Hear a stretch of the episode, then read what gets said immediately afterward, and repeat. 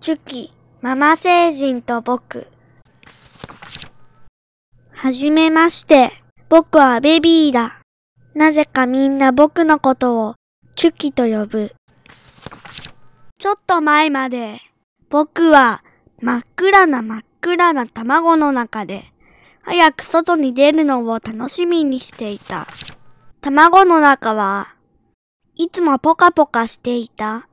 だから僕は卵の外は綺麗で自由な楽園だと思っていたんだ。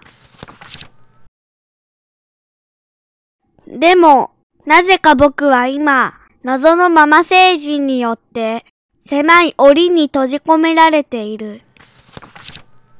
しかも、僕の周りには、魂を抜かれた者たちがゴロゴロ転がっている。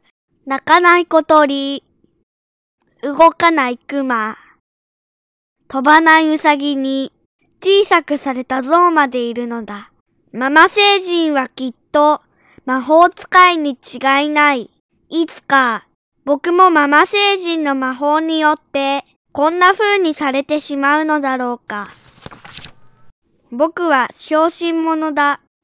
だから、時々、ママ星人のご機嫌を取るために、ママ星人に付き合って笑ってあげることにした。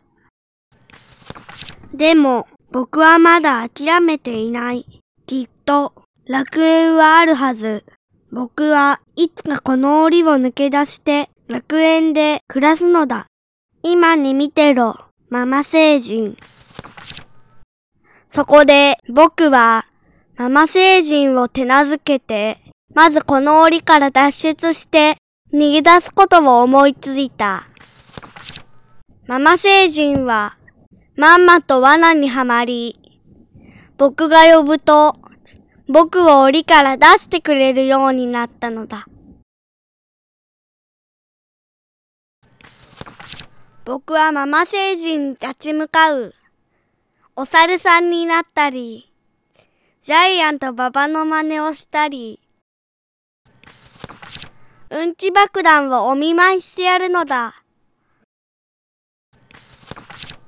だけど、ママ星人の魔法は強力で、ゆらゆら攻撃やおっぱい攻撃によって、僕はしまいに眠らされてしまうのだ。しかし、今日の僕は違う。僕は、あらゆる雑念を振り払って、なんとかママ星人の魔法に耐えているんだ。